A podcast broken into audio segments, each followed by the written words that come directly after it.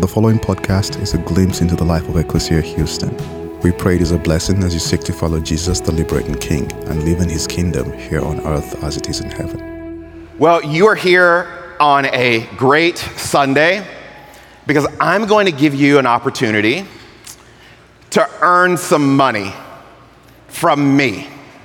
So we just took our offering, our offering, and so if you want to earn yours back, I'm going to give you a chance. This is fair and square. I've got one question for you.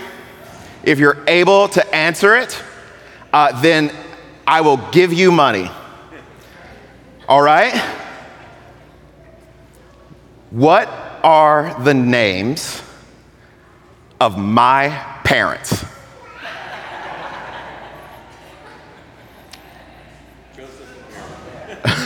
Not, not mom and dad, unless you are an OBGYN and you don't want to learn your patient's name. And that's what they all do. Nobody? Nobody. I've been a pastor here for five years. My parents' names are Richard and Gloria Palmer. This is us when I was a kid. I'm the shortest one there.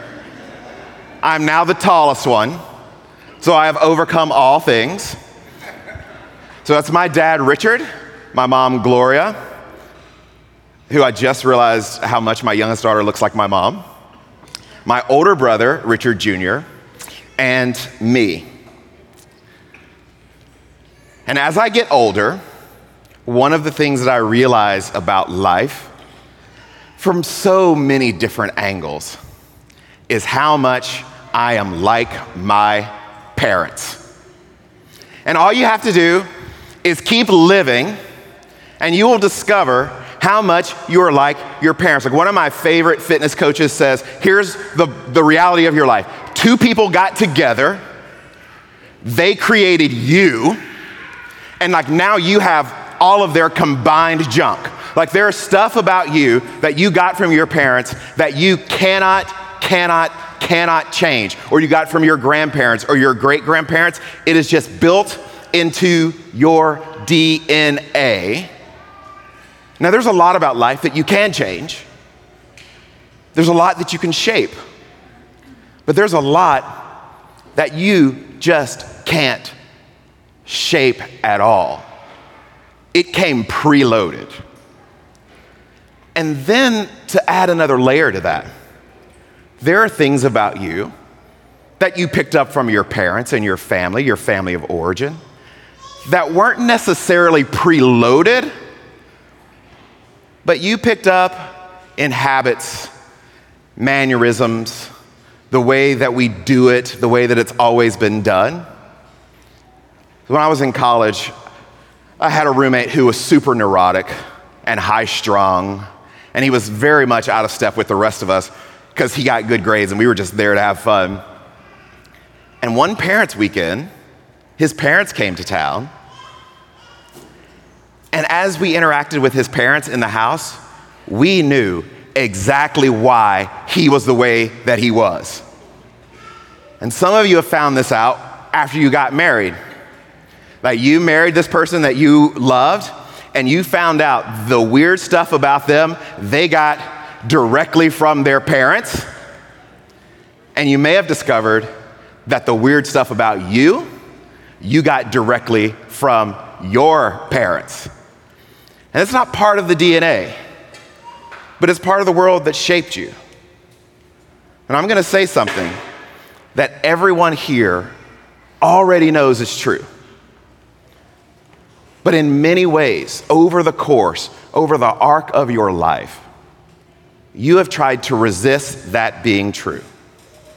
And it's this before you were born, the world was already going on.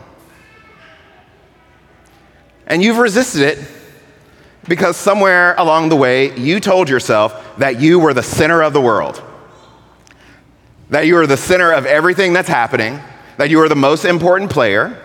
And, and, that's fine because from your perspective, everything else is around you. like someone's in front of you, behind you, next to you. From your perspective, that's really true. But there were people in the world before you, which means the world that we live in, the world that I live in, and the world that you live in, is really an inherited world. It was passed on to you. Now, we want to tell ourselves that we have great power to shape the world, and in some ways, maybe in many ways, we really do.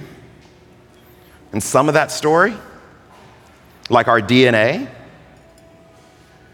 we got and can't do anything about. But there are other parts, mannerisms, habits, tics, that we have lots of control over. But you were born into a story, even though much of the story in our culture is that you weren't born into a story. One of my favorite theologians, Stanley Hauerwas, puts it this way. He says, We live at a time when we believe we should have no story except the story we chose when we had no story. We call this freedom. There's no story before me, nothing's happened. Like I get to choose, I get to be free agent in all areas of life. And here's what he means that you, you live in what people have told you is a storyless universe, and you can make life whatever you want. So when our girls were little, there was this little baby book. And inside that baby book is just pictures. And it was pictures of a baby dressed as a fireman, one dressed as a businesswoman, another little baby dressed as a basketball player. And you know what the point of that storybook was? The point of that storybook is to lie to parents and children and to tell them you can be anything you want to be. That you have no story except the story you chose when you had no story. When I was an intern for a church in San Antonio, there was this high school senior who had just graduated and was about to leave for college. And he played basketball and he was going to this little known school in Baton Rouge called LSU. And the amazing thing about this kid who was leaving to go to college is that he was seven foot, something like 270 pounds, and had 3% body fat. And his name was Shaquille O'Neal. Let me tell you something. You can try all the rest of your life to be seven foot and it is not going to happen. Like you were born into a different story than that, regardless of what the baby book pictures say. And that story is really crucial. Because if you don't know what story you're in and what's the sto- what the story is, then you're bound to get it wrong. Because if the story you're in is something like you've got mail, but you think you're in a story like Braveheart,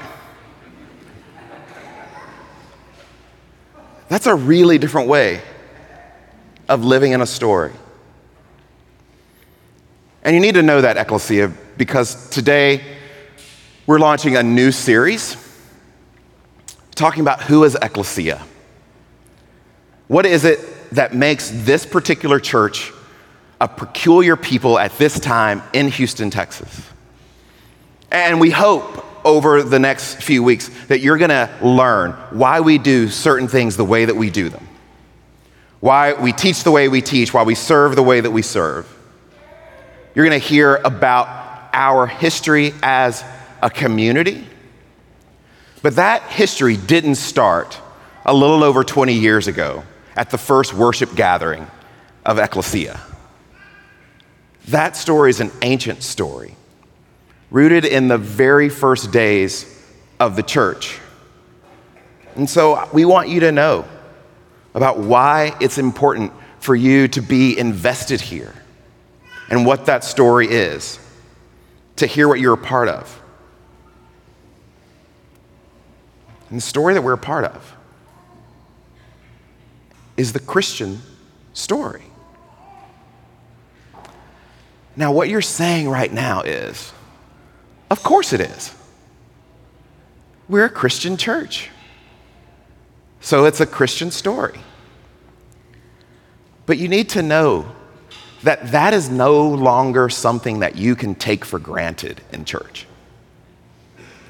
Because there are a lot of places that are worshiping this morning that are calling themselves Christian churches who believe that they're rooted in the Christian story, but they're rooted in another story. They're rooted maybe in an American story. And they've adopted the liturgies of the politics of America as their story. And that's what they talk about, and that's what they teach to, that's what they want to drive people to. I mean, just this last week, a very well known seminary president told people that if they didn't vote the right way, that they not only risk their soul, but the country. That's a particular story. And there are other stories that are rooted in business culture. When I was first in ministry, I remember church leaders, lay leaders coming to us, why don't you all run this more like a business? And I thought, so you want us to treat you like a customer? In many places are doing that very thing. It's all consumer driven. There are lots of stories masquerading as the Christian story. And so every now and then, churches, like people, become more associated with the mannerisms and habits than with the DNA. And so, this is a story that starts very early after the ascension of Jesus. That Jesus has his 12 disciples and he tells them to wait for power. And what he's talking about is the Holy Spirit is going to come and descend upon them. And that's exactly what happens. And this is the way that Luke tells that story starting in Acts 2. It says, Peter says, Men of Judea and all who are staying here in Jerusalem, listen, I want you to understand these people aren't drunk as you might think. So, what happens on the day of Pentecost? They're out, the disciples are out, this crazy scene with flaming tongues, and everybody starts hearing the disciples teach in their own language. All of these people have come to Jerusalem for Passover, and they are from different nations. They're different nationalities, but they're hearing the gospel in their own tongue. And people are saying, like, these guys are drunk. And Peter says, No, they're not drunk. He says, No, look, it's only nine o'clock in the morning. Like, they might be drunk later. but it's only nine o'clock. No, this isn't drunkenness. This is the fulfillment of the prophecy of Joel. Hear what God says. In the last days, I will offer my spirit to humanity as a libation. Your children will boldly speak the word of the Lord. Young warriors will see visions, and your elders will dream dreams. Yes, in those days, I shall offer my spirit to all servants, both male and female, and they will boldly speak my word. And in the heaven above and on the earth below, I shall give signs of impending judgment blood, fire, and clouds of smoke. The sun will become a void of darkness, and the moon will become blood. Then the great and dreadful day of the Lord will arrive, and everyone who calls on the name of the Lord will be liberated into God's freedom and peace. All of you Israelites, Listen to my message. It's about Jesus of Nazareth, a man whom God authenticated for you by performing in your presence powerful deeds, wonders, and signs through him, just as you yourselves know.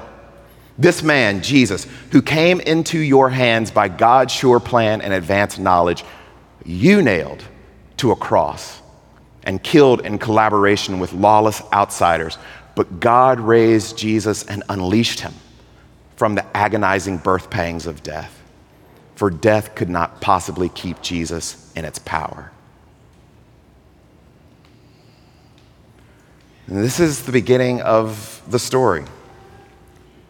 And here's what Peter says that day He says, The story you're seeing, the story that you're being invited into, it didn't even just begin today. Let me go back and tell you what Joel said hundreds of years ago. And this day would come and Jesus is vindicated. We hear that all of the time. We hear about the crucifixion and the resurrection all of the time, that we actually miss what's going on and what the gospel actually is. It's that this, and our world is no different, that in the time of Peter and the disciples, there were tons of people claiming to be God or there were tons of gods. And what the Christian story is, is that the God of creation, the God of the Jews, has a son named Jesus, and that Jesus has vindicated the God of the Hebrews as the only real God because this is the God who raised people from the dead. Like, that's the story. Like, if you want to just boil it down, what makes Christian Christian? It's that the God of the Hebrews had a son named Jesus, and he is the only true God, authenticated by the fact that he can raise people from the dead. And when your God can raise people from the dead, then we can talk. And that's the story. That God has the power over life and death, and we choose other gods. And for you, that might be looks or materialism or career, sex, money, whatever it is. But this is the proof. And then Luke continues on. He says, Peter was pleading and offering many logical reasons to believe. Whoever made a place for his message in their hearts received baptism. In fact, that day alone, about 3,000 people joined the disciples. The community continually committed themselves to learning what the apostles taught, gathering for fellowship, breaking bread, and praying. Everyone felt a sense of awe because the apostles were doing many signs and wonders among them. There was an intense sense of togetherness among all who believed. They shared all their material possessions and trust.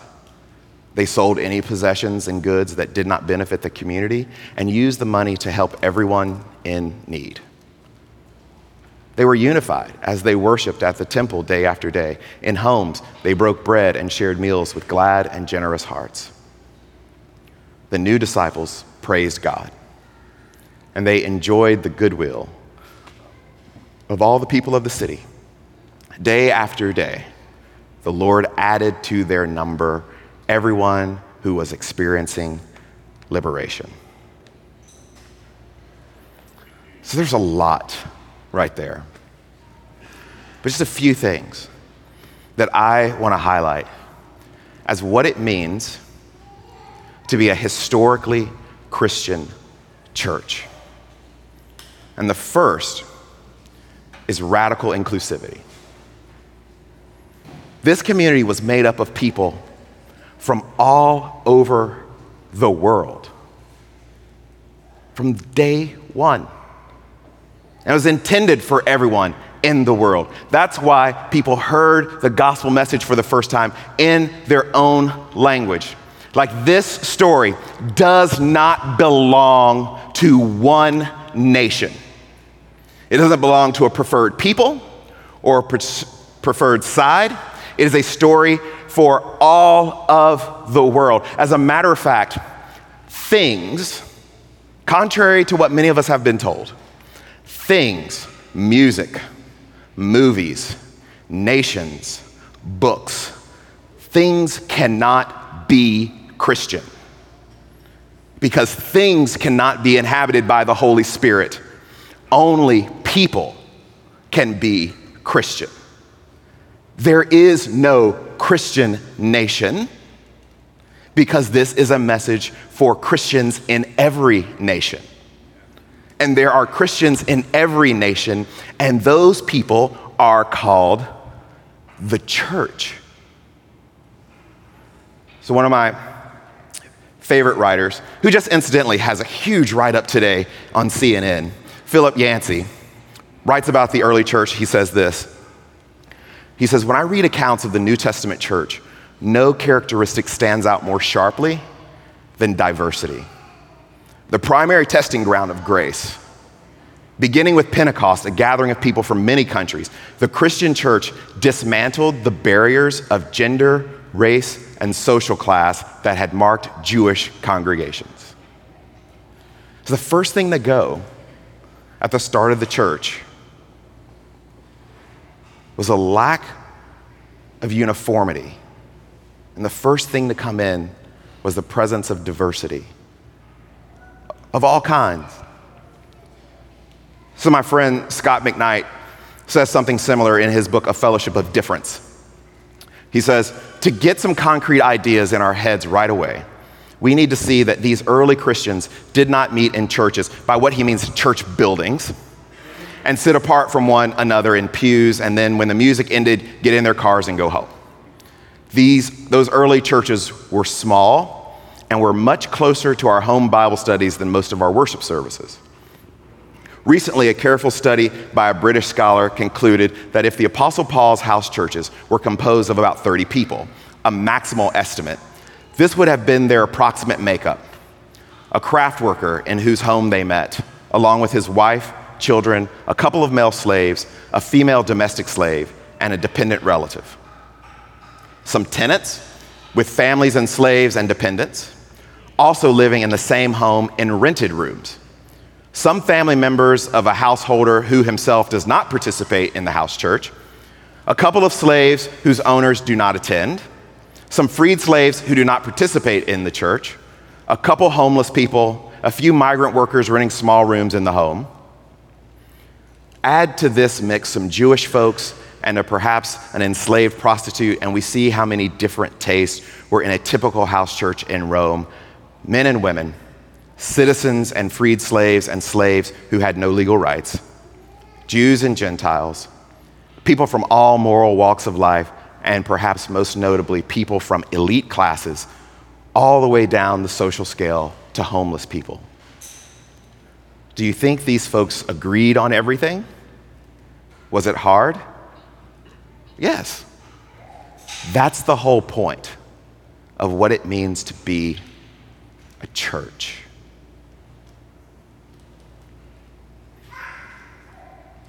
That's the whole point of what it means to be the church. So, years and years ago,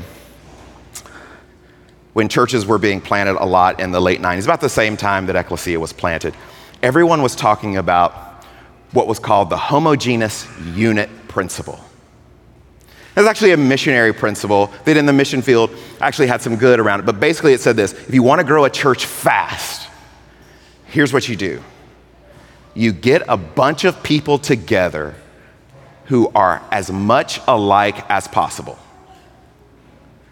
And you squelch any level of difference.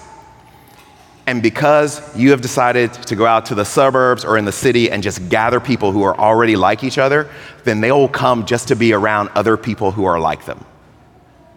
And the reality is that right now, some of the biggest congregations in America are built on the homogeneous unit principle, which is a great way to build a church and a terrible way to make disciples.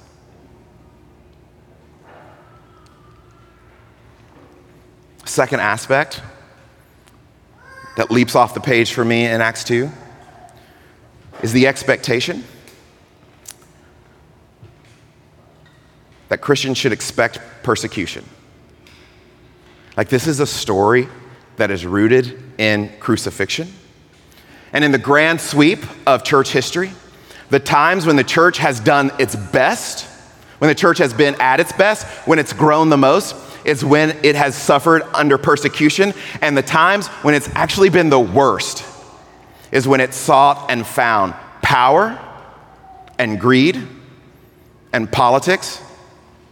The Christian story actually begins with fratricide when Jews rise up to kill Christians, and then that persecution transfers its power over to the state, where the state hunts down and kills Christians. All the way through, there is persecution, there's death, but in the middle of it is a cross where Jesus sacrifices, though he had the power to do otherwise, his very self. And the cross itself represents God's refusal to use power and violence to redeem the world.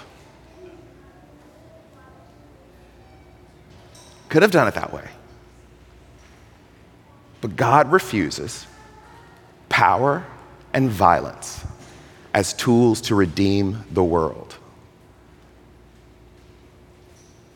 And we also see love and service for the other. Luke says in that picture that those early Christians shared all their material possessions in common. And pretty much to this point, most of us have been talked out of doing that as a practical reality.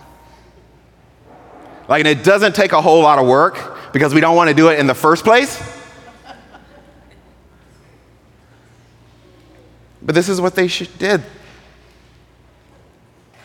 And they took care of everyone, beginning with those who were in need. Maybe look around and say, I have resources. And part of the call on my life is to share those resources with people who need them. And that's a revolutionary way of living. And in a world where everyone is just consumed with having and keeping and getting more, what would stand out more? What would have more impact? A group of people who gathered and did the same thing as everybody else? Or a group of people who looked at their unhoused sisters and brothers, or people at the Colombia Venezuela border, or in Argentina, in Africa, and said, We have resources that you need. We'll share them. It's not just the Bible that speaks this way, it's not just a propaganda document. Because early on in the second century of the church, there are a lot of questions about who Christians were and what they did and why they did it, what they were aimed at. And so there is this ancient letter called a letter to Diognetus, just explaining what Christians did and who they were, how they lived. And in part, this is how it describes the Christian lifestyle says Christians are indistinguishable from other men, either by nationality, language, or custom. They do not inhabit separate cities of their own, or speak a strange dialect, or follow some outlandish way of life. Their teaching is not based upon reveries inspired by the curiosity of men. Unlike some other people, they champion no purely human doctrine. With regard to dress, food, and manner of life in general, they follow the customs of whatever city they happen to be living in, whether it is Greek or foreign. And yet, there is something extraordinary about their lives. They live in their own countries as though they were only passing through. They play their full role as citizens, but labor under all the disabilities of aliens. Any country can be their homeland, but for them, their homeland, wherever it may be, is a foreign country. Like others, they marry and have children, but they do not expose them. They share their meals, but not their wives. They live in the flesh, but they are not governed by the desires of the flesh. They pass their days upon earth, but they are citizens of heaven. Obedient to the laws, they yet live on a level that transcends the law. Christians love all men, but all men persecute them condemned because they are not understood, they are put to death, but raised to life again. They live in poverty, but enrich many.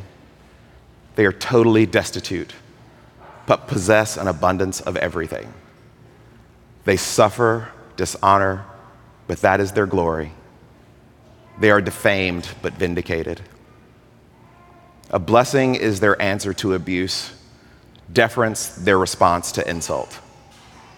For the good they do, they receive the punishment of malefactors, but even then they rejoice as though receiving the gift of life.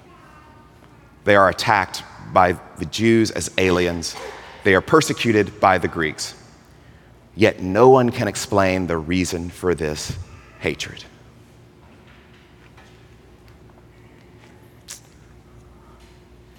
Ecclesia, what I want you to know is that this is our DNA. And it is not a story that we get to make up. That we come from a place, and that place gives us structure and meaning for our lives and the way that we move through the world. And it is inherited from faithful women and men who have looked to the scriptures and saw what it was, endeavored to become what God has invited us to be. And that's what makes us us. And I've shared this before, but it's so crucial to understanding life. And when the Apostle Paul explains what it means to share the Eucharist with the church, he says these words For I received from the Lord what I also passed on to you that on the night Jesus was betrayed, he took bread and broke it. For I received what I passed on to you. That on the night that Jesus was betrayed, all of those words, the same root meaning that something is being handed over. And this is what it means to be Christian to receive what it is that has been handed to us and to hand it over to others. Thank you for listening to our podcast. If you would like more information, please visit our website at www.ecclesiahouston.org.